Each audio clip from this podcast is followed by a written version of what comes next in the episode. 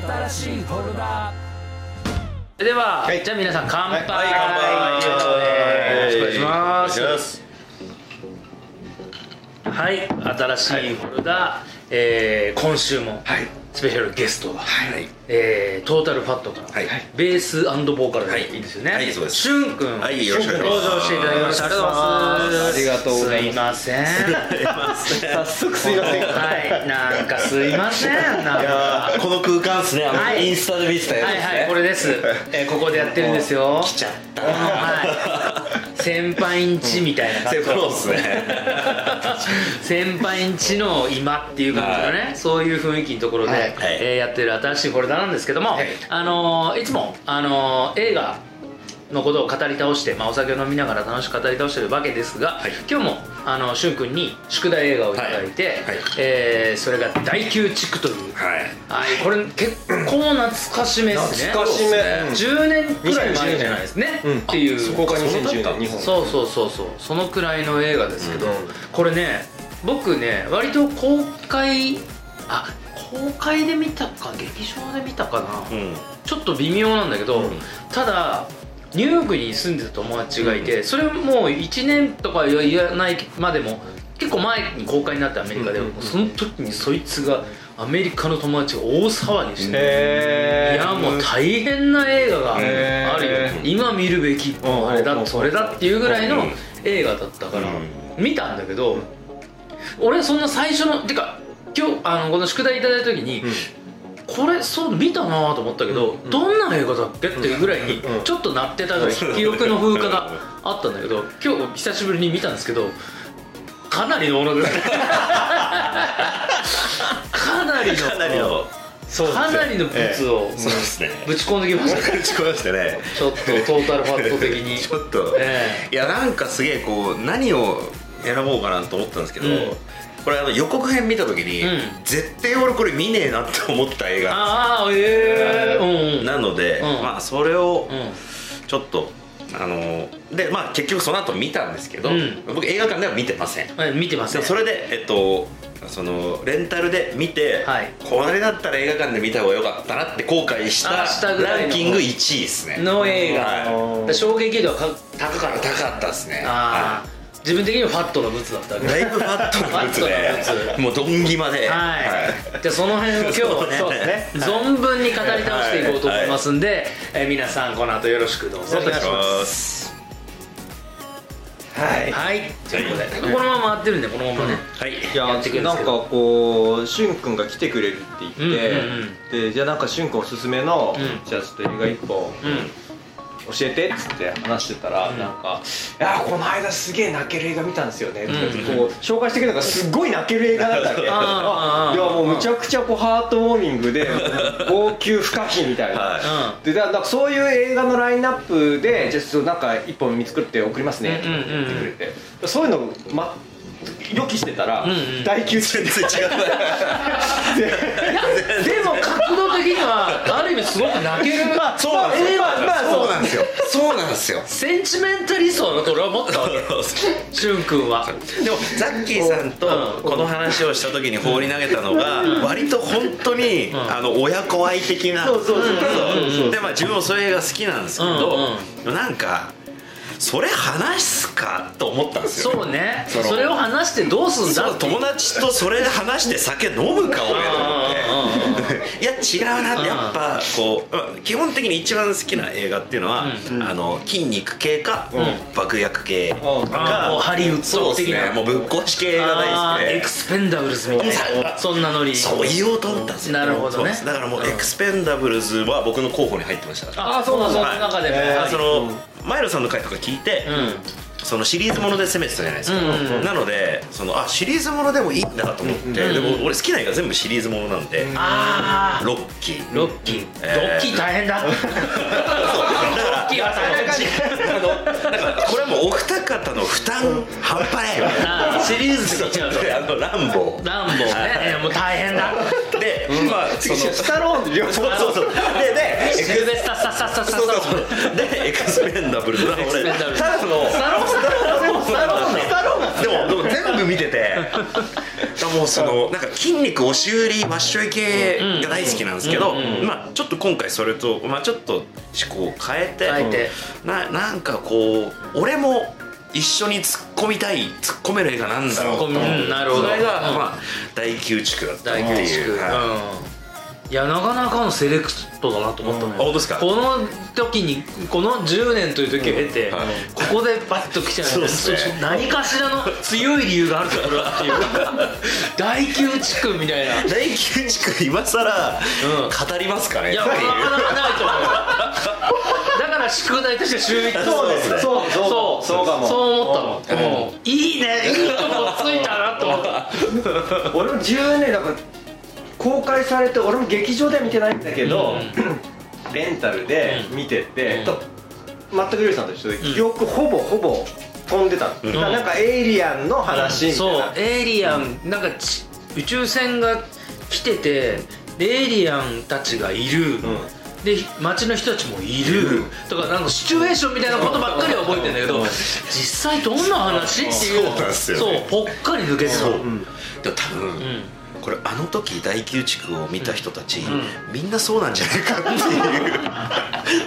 う。なんでだろう？面白かったんだよ。面白かった面白かったね。多分強烈なとこだけ残ってて、うん。そのなんかそのそれをつなぐそのパン粉的なところが、全然こう残ってない説っていうのが。うん。なんだろうね。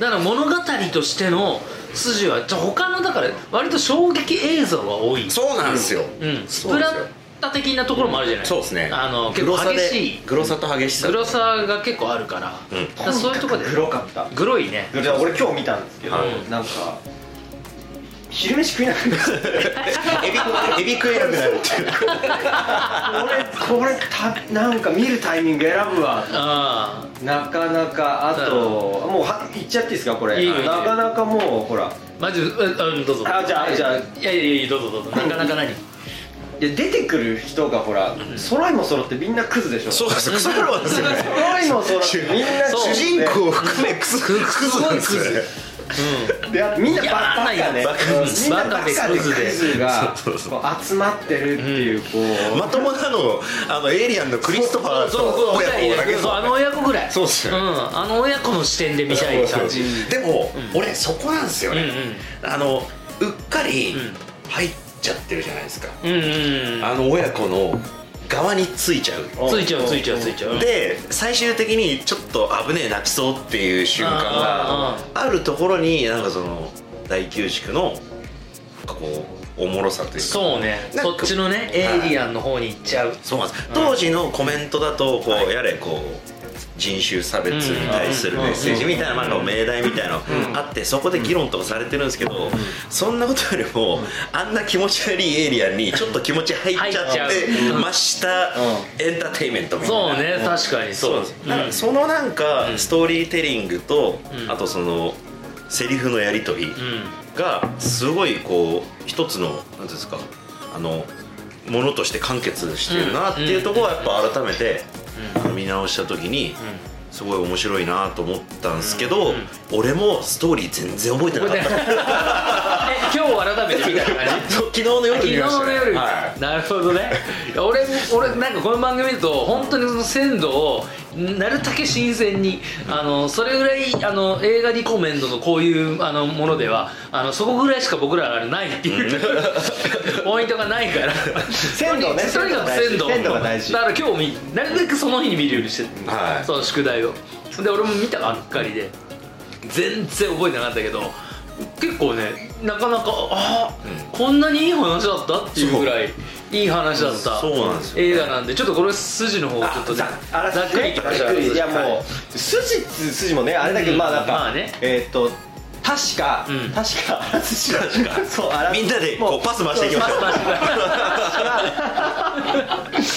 えーっとえー舞台がまずね。そう南アフリカのヨハネスブルクにえー、と物語の始め、えー20年前にうん。南アフリカのヨハネスブルクに超巨大宇宙船、まあ、円盤型の、うん。でもすげえでかいやつがうん。いきなりドーンと現れて、でただ現れたまま停泊してると何もしてこない、なん。だと。で人類が乗り込んでいったら、えー、とどうやら支配す、まあ、昆虫を模したまあ昆虫型のエイリアン。エイリアンがいる、巨大化した日本は二足歩行なんだけれども、で、えーどうやら支配層が全部死んでて、うん。えー、と労働層のえーエイリアンが生き残ってると、うん。で彼らを、えー地上に下ろして、えー難民として、えーと扱うことにして。でその難民エイリアン難民エイリアン、うん。と,、えー、と入れている地区が第9地区と。そそれが映画タイトルになっているんだけれども、えーそれが20年前、うん。で、えー、とこの20年の間に どんどんエイリアンが増えていって、うんまあ、なんか180万だか200万だか、うん。まあ、でこの地区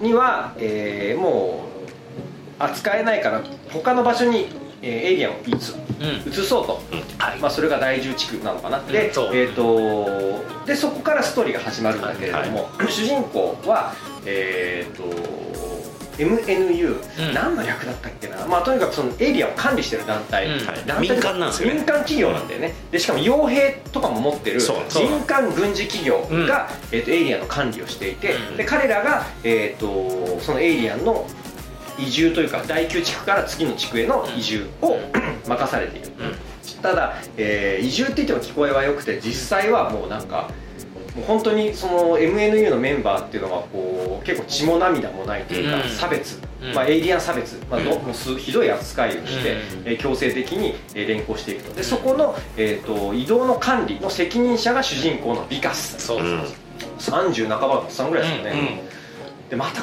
でこのビカスがクソなんですよね。クソクソクソだったね。本当にクソみたいなうん人間で、まあ本当どういうクソかって数え上げられないけどまあ特に俺がああもうやっぱこいつはクソだなって思ったのは多分一緒っす俺一それ。緒まあ、その子供、ねそうねそう卵をね。そう卵を焼くシーンねシーンね、うそうそうそうあのパチパチそう。抜いてみるかみたいな。ズボッとかポップコーンと一緒だ。そうそうそうそう最悪の最悪ですよ。エイリアンの、えー、と子供卵が、えー、と詰まっている家多分スラムなんだけど、うん。そのそれを巣と呼んで、はい。そこに火そこに火をかけて、はいとかって言ってその音を楽しんでるような主人公が、えーとまあ、ふとしたことから、まあうん。宇宙人そのエイリアンが持ってる液体を顔に浴びたらどうやらそれを感染って呼んでたんだけど、そうね。エイリアン化していくと主人公がどんどんどんどんどんでエイリアン化し始めた瞬間に今度は MNU の企業、自分が所属してる企業から追われる立場になって、うんそのエイリアンと人間の俺いるっていうかもういきなり研究対象になってるうん。ってなってね。標本って呼ばれてましたもんね。そうね。でかもう本人の目の前で解剖して解剖。臓器を全部取り出してみたいなことを話してで彼らは彼はその MNU から逃げ出していき、うん。えー逃げ出す過程でその知能知性の高いエイリアンはクリストファー・ジョンソンだけ。ど、と出会って彼は CJ ね。そう CJ、うんクリストファー・ジョンソンは子供がいるんですよね。そう。そうです人間でいうといくつぐらいなんだろう。56歳なのかな。リトル CJ そうリトル CJ バッチリじゃないですか。リトル CJ がいて、うん。またなんかねあのルックスはグロテスクなんだけどやってることは可愛かったりあと賢かったりするんですよね。うんで、えー、と主人公ビカスは、えーまあ、クリストファーあのお父さんの方うん。と一緒に、えーけん MNU の地下4階にある、えー本部の特にその彼が浴びた液体っていうのが、うん。どうやらクリストファーが、えー 惑星に戻るためのエネルギーだったらしいと、うん。20年かけてようやく集めた液体だった、はい。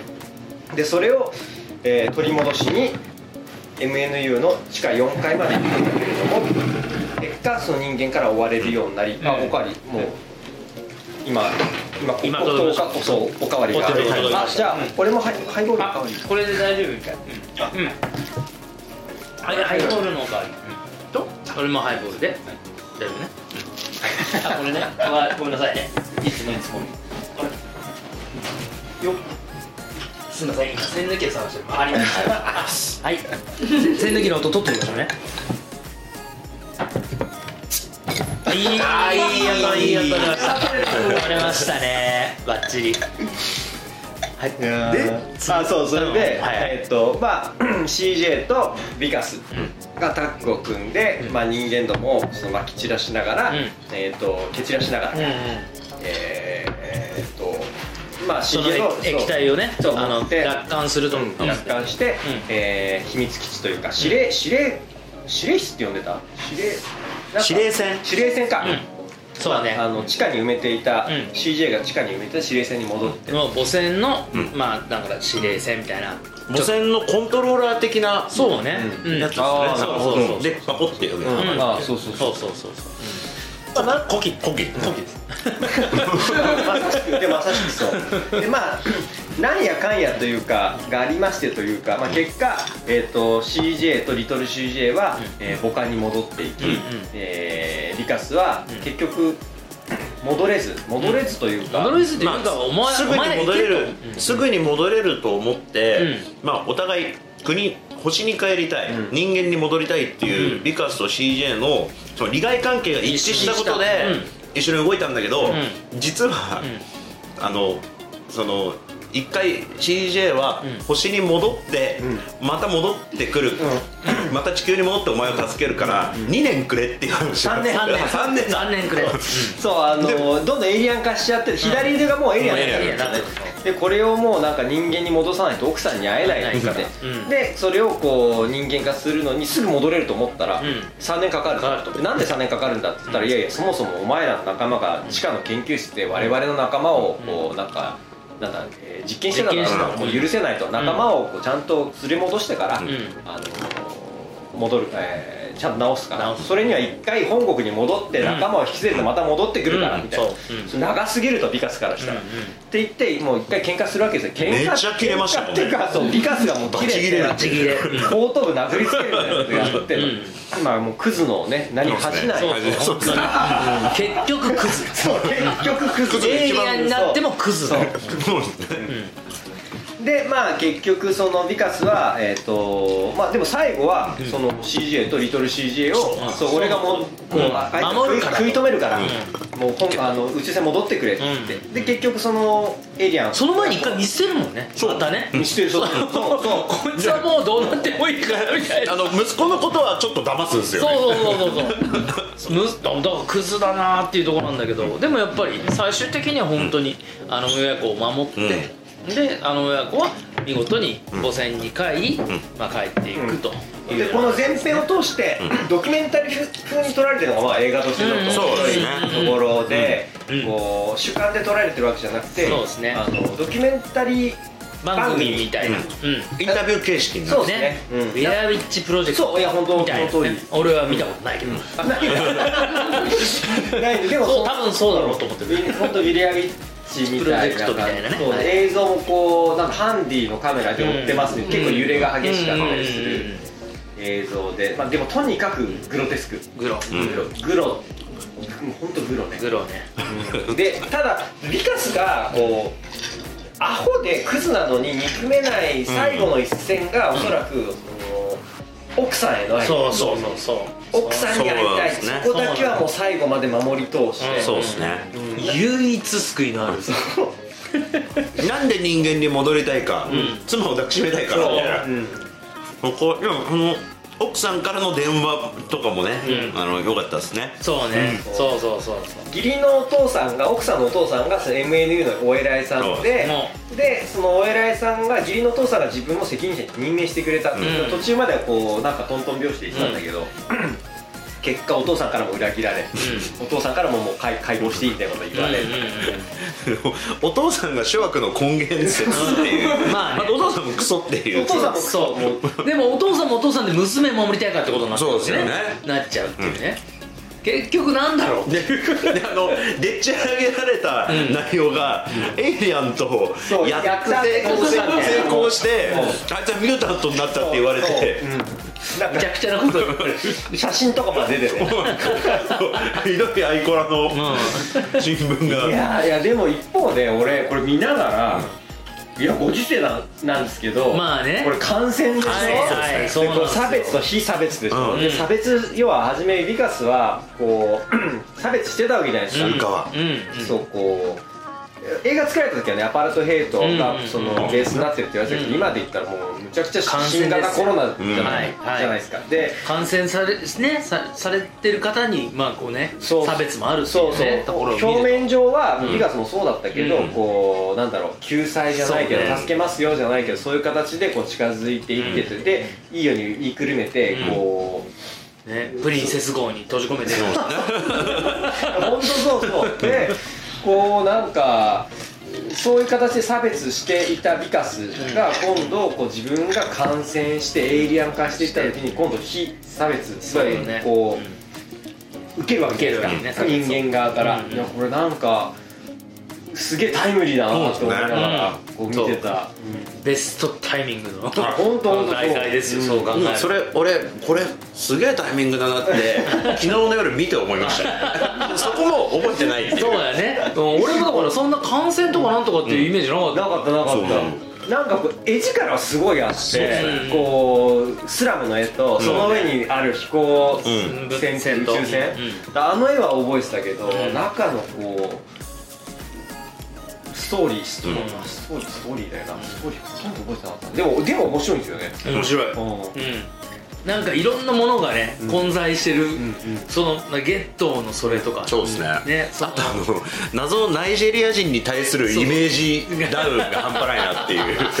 ナイジェリア人激おこでしょこんなあれ？あれ怒った方がいいですよねナイジェリア人。すげえ宗教のこう人たちみたいなことになってエイリアンを食えば、でも俺もそのみんな力得られる。その MNU も、ナイジェリア人も、結局背景には武器で商売をしたいっていう、エイリアンそうねだからエイリアンの持ってる DNA じゃないと武器が発動しないから、だからビカスが、えー研究対象のサンプルとして捉えられる、うん でもそのナイジェリア人のあのギャングのボス超やばいっすよ。やばい。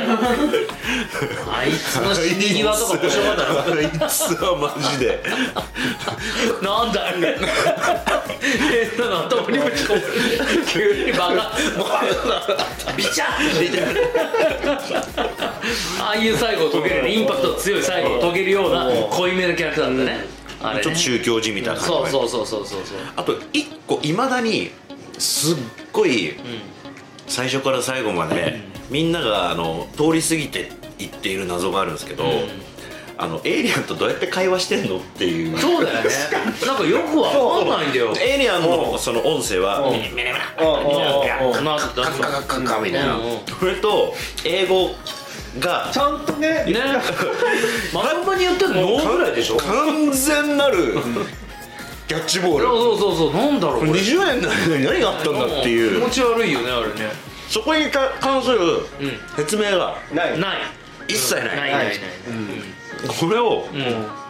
どうでも本当にその当然のように話が進んでいくからもう受け入れざるを得ないっていうか。あれ英語喋らせればいいのに。ねそうですよね。ね。そうですよね。でクリストファーにね。そう。あいつ頭いいから。そうなんですよ、でも一生全員ミニミニみたいなそれ無理だよ。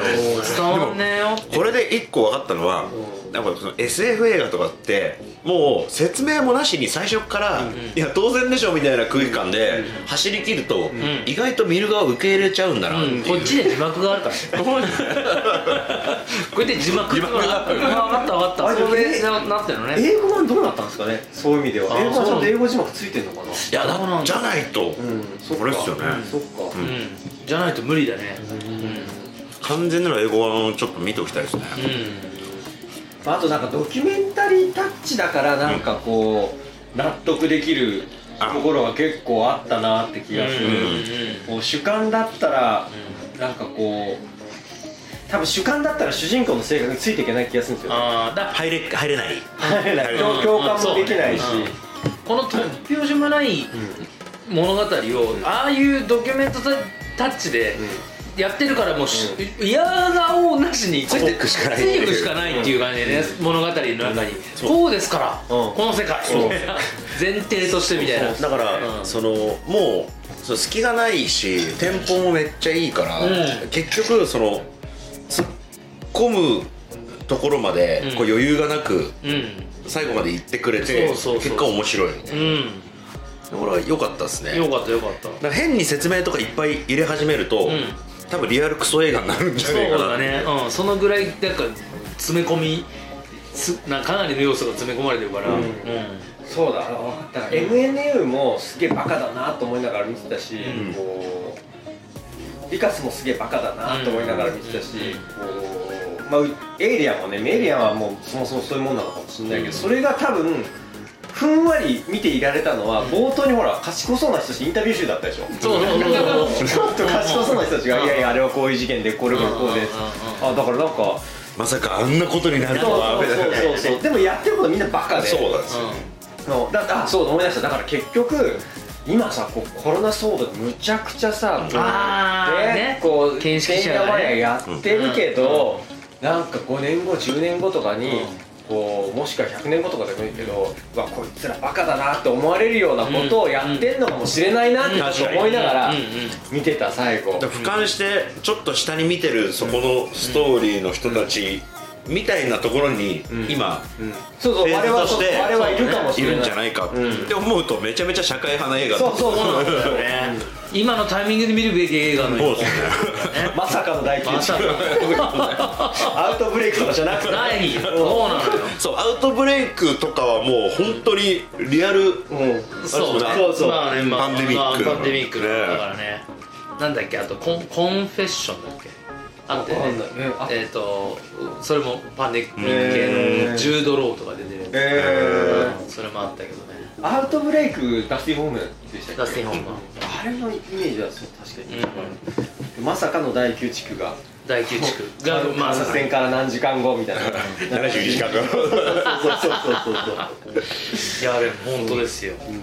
これはいいのかな。しかもかなりエンターテインメントとしてそうなんですよ。ちょっとね、アウトブレイクはまだしも、ん。あのーそのコンフェッションだっけ？それとかはちょっと見れないかもしれない、今。今ちょっと生々しすぎて、そうなんだそうそうそう。えアウトブレイクよりも生々しいです生々しい。だからホストをだから結局なんかね時間は巻き戻っていくっていううん。話ホスト見つける話。ホスト見つける話なんだけどいや同じじゃんアウトブレイクそれは、うん。なんだけどそれは時間が巻き戻ってホストにたどり着くだけで、うん。全然解決しない映画として。うん。へえ解決しない映画。で終わっちゃう。終わっちゃう。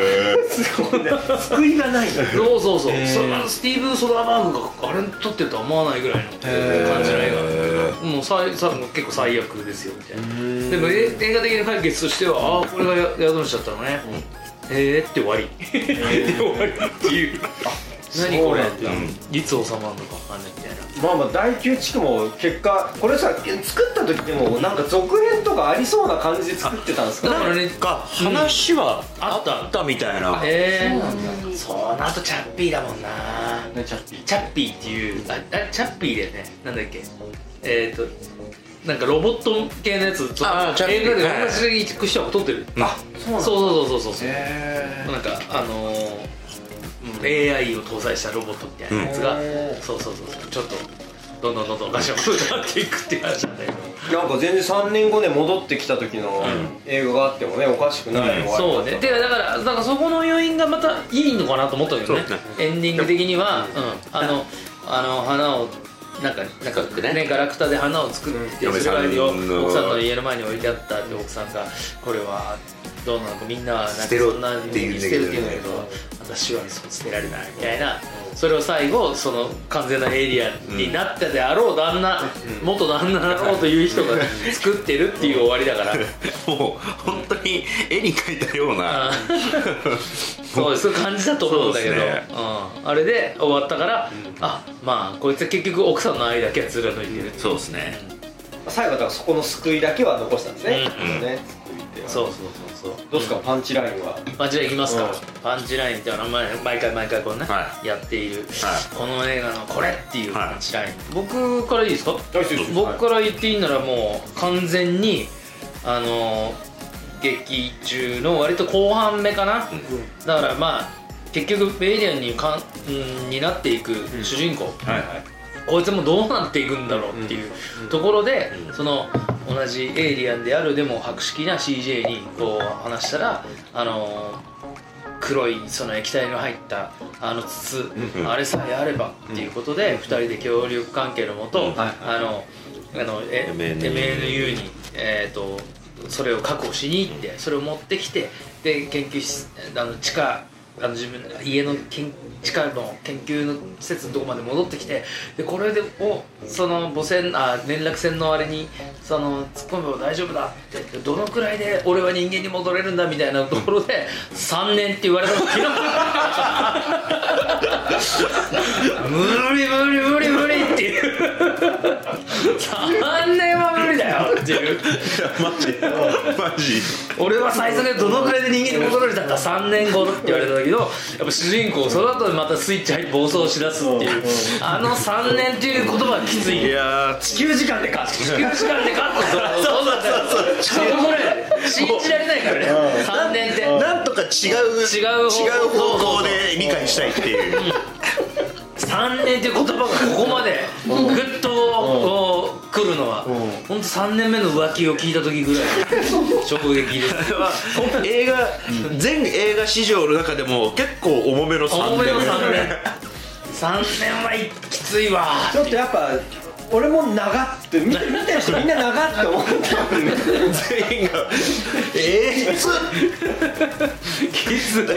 つこれね。1週間でもきついのいなのに。に3年って言われたらもうそれはもう懲役とかでよりの衝撃だよね。懲役で3年なんてうんどうってことないですよちゃちゃんと生きてられるんだそうです生きれるかどうか分かんないんだ 自分がめちゃくちゃキャットフード食ってるわけでしょそう。じゃ壁一枚向こうでみんな銃口向けたわけでしょ。あと3年かかる3年かかる3年間頑張ってくれて助かる気しないもうしないよ。それは後頭部からぶん殴りますよね。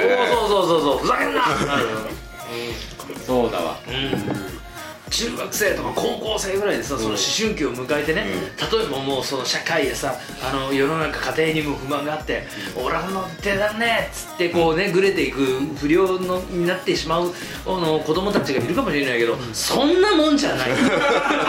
その3年は。中学や高校の3年とはわけが違うから。そんなもんじゃないですね。窓ガラス割ってる場合じゃない。よ 本当に。その3年あれ確かに壮絶な3年、あれみんながえって思った、うん。衝撃的です、ね、そのパンチラインもう勝てないんですけど。ごめんだから俺もねこれはだから言っていいのかっていうのがあったんだね。なんかえで、うん。うん。じ行きます？それでも瞬あじゃあ僕僕言います。行きましょう行きましょう。うん。はいいや結構真面目に捉えちゃったんですけ真面目に捉えどて本当にあの、えー賞味2時間弱ぐらいですか、うん。2時間弱。2 2時間ね43そうよえ12分。1時間12分っていう。ええじゃあね112分。112分。2時間近く。折り返しちょうど折り返しぐらいで、うん。あのまず地下にあの指令線を見つけて、うん。うん。えー入っていきましたで、そのまあ戻れんのかやれんのかみたいなんで、うん。うん。えーと取り戻しに行こうぜ、うんうんそんなの死ににどんなもんだろうみたいなやり取りをしてる時に、あのリトル CJ が、はいはい。あのビカスのこの変わっていく手に対して息子がこう手をこう合わせて「何見てんだよ」みたいな。そしたらあのでここ次がパンチラインなんですけど、うんまあ、C CJ の「そいつはお前のことが好きなんだよ」ってうん言ったのが、おお超これあれパンチライン。いいああ確かにそう思わなかったもんね。うん。なんかさすっげえ舐めた態度なわけじゃん。あのビカスは。そうなんですよ。ほんでなんかあの飴玉あげるよみたいなさ。飴玉おじさんだよよみたいなさすっげえ舐めた態度なのに。結構気に入ってたっていうですよ。であの、まあ、そのパンチラインって、うん。そのまあ、ヒップホップ的に言うと、うん。こあなんかとどめをの一撃だったりとか、うん。形勢逆転の一撃だったりするじゃないですか、なんかそのあの瞬あそこのセリフの瞬間から、うん。その要はサイドが180度変わるっていう確か映画のガラッとこうビカスがいるサイドが、その人間から、うん。えーエイリアンエイリアン側にこううん。迫害する側から、うん。一緒にうん。利害関係を結んでっていうのもあるけど気持ち的にそっちに入ってなんか世界がガランってこう、確かにだから助けんのそうなん最終的にあの親子。だなんかあの一言がそのストーリーの折り返し地点であなんかそのシーンあこうこうやって流れを変える一言ってこうその通り。物語の中に一個あるだけで、それでもあんなのどこお前のことが好きなんだって別にその何のていうんですかその気の利いた一言でもないし、なんなら耳的には「おねあらカリッカリッカリッカリッ」みたいな。わかんない。わかんない。音的には感じないそれだけど。だから気づかないうちに見見る側もそっち側にガラーンってこう放り込まれて、そのこっちも見るサイドが変わるっていう、あの手法がすごいなって。だからそのドヒャーっていうところじゃなくて、こうしれっとうん。流れを変えられてるすげえ、うあの瞬間だなって。おおむちゃくちゃ腹落ちした。そのうん。確かに、うん。その通りだな。なんかこうリトル CJ もがこう俺は本当に言われてそう俺もそう思ってたと思うのがこう腕を比べるシーンが俺すごいいいなと思ってて。ほらあの子供が自分と同じ部分を人に見つけてすごく嬉しいじゃないけうん。どその仕草というか。で確かに今言われてそっかと思ったのがこうお前のことが好きなんだよって言われた瞬間にリトル CJ が超ピュアに見える時がうん。もう本当に人の子供っていうかでそれまでのギリギリ虫より頭いいぐらいだけど、あの感じだけどなんならなんなら誰かまともなやついねえのかって思いながら見てる段階なんですよ。そうそうそうそうそう。でそこで唯一っていいう。た超いいやつ両親がある。そうある。でで CJ についてもそう思っちゃうんだよね。そうなんですよね。こいつはお前のこと好きみたいだってていうふうにお親のなんかこういい感じ出てくるんだよね。そうなんですよ。で唯一二人がすっごくいいやつなんだ実はみたいななるとこだ確かに。なのにその後あのビカスが言ったのが「んなわけねえだろ」っていう結局相まみこいつやっぱクソ野郎だな。それやつはクソ。必死だから。必死なんですよね。もう自分の奥さんに会いたい一心しかないからあいつ。いや確かに。でもそれでわかるわ。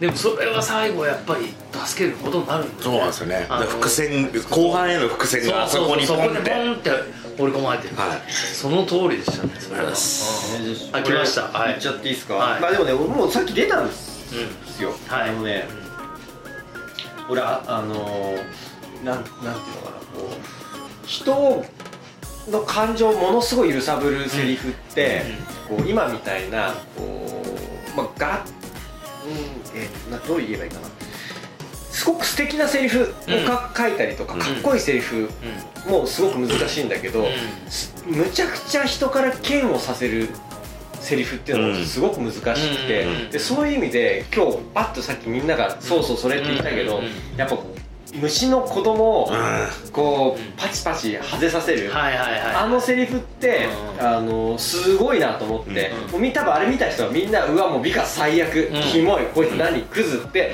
みんながみんなちゃんと同じ気持ちになるセリフでそれがすごいな。で、そういうこうこういうセリフだったんですけど、えーとまあ、見てない人がのためには一応言うけど、あのー主人公のビカスがエイリアンの卵の巣に火をつけて焼き払ってるうん。ところですよね。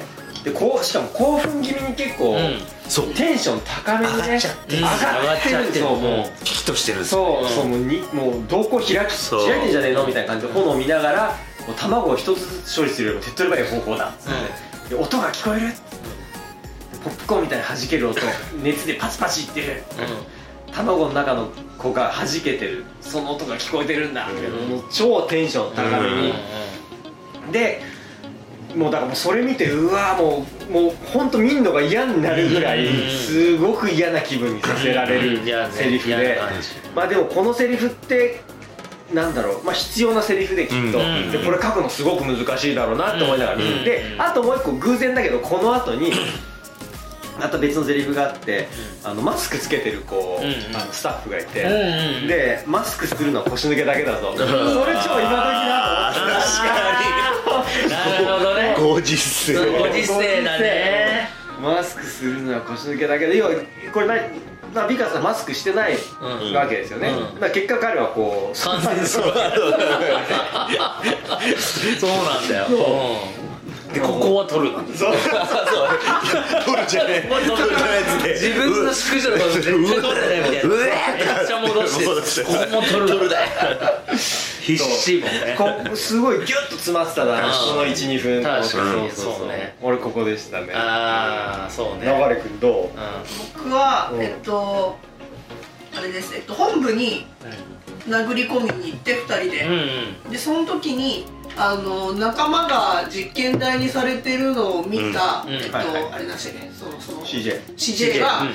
あの止まっちゃうじゃないですか、うん止まっちゃうんうんうんでその時にバンもうバン銃撃戦が始まってる完ね。全に打ち合いの最中で止まっちゃってでえっとビカスがもうとにかくあいつを動かさないといけないからっていう時にセリフでクリス子供のことを考えろって言ってパッと我に返ってあのビカスのとこにやってくる時にあやっぱ親なんだなっていうので割とそっちにまあえエイリアン側に感情移入できるというか、うん。みたいなところそれまでやっぱりあさってるエビみたいな、うね確かにそうなんだよ。う んところがすごくあるんで。ずーっと受け入れられないそう。グロテスクなキャラクターだからやっぱりね。しかもずっと口元が動いて気持ち悪さ出してくるところも多かったんで、うん。それがなんかこう人間っぽい感じがあるっていうところは見れたところが良かったなっていう。確かに。だから登場してくる人間よりも人間らしいところを出してちょいちょいカード切ってくるみたいな。そうそうそうそうそこで入っちゃうんですよね。入っちゃう親子愛。なんか。ねだから。だからまあまあまああその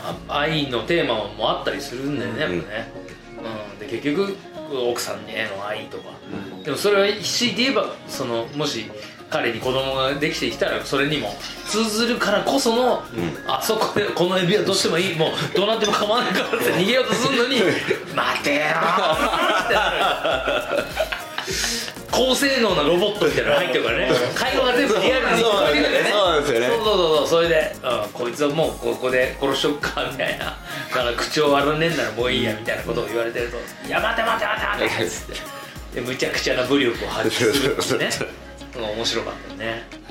あんだけ散々撃たれてるシーンでさ、あのなんかあのこのロボットが起動した時にさなんか知らないけどじゅなんか実弾を全部こう集めるみたいな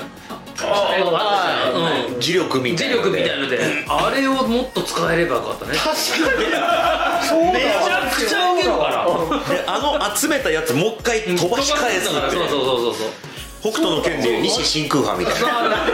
あの寄生獣でも同じそういうことがそういうことやるんだ。よ体に受けたそう。そう。やってたやってたやってたやってた。ありますけどね。カタカタカタカタカタなんだこの音ってやつね、うん、あの感じだと思うんですようわーそうそうだわそうそうそうあれやれば最強じゃんそうそうそうそうそれなんじゃないかなと思ったけど使えないからしょうがないねあいつはね、うんあなるほどねそうそうそう彼はね彼は初めてのエイリアンの産物だから、いやでも面白かったいや面白かったあそこで大逆転になってああいう兵器が出てきてやっぱり大逆転になっていくっていうのも面白いし、なんか全体的にちゃんと見れちゃう、でまあ主人公クズであればあるほど最後ぐらいがちょうどいいお前はまあ人間らしくね、最後したんだねって思える。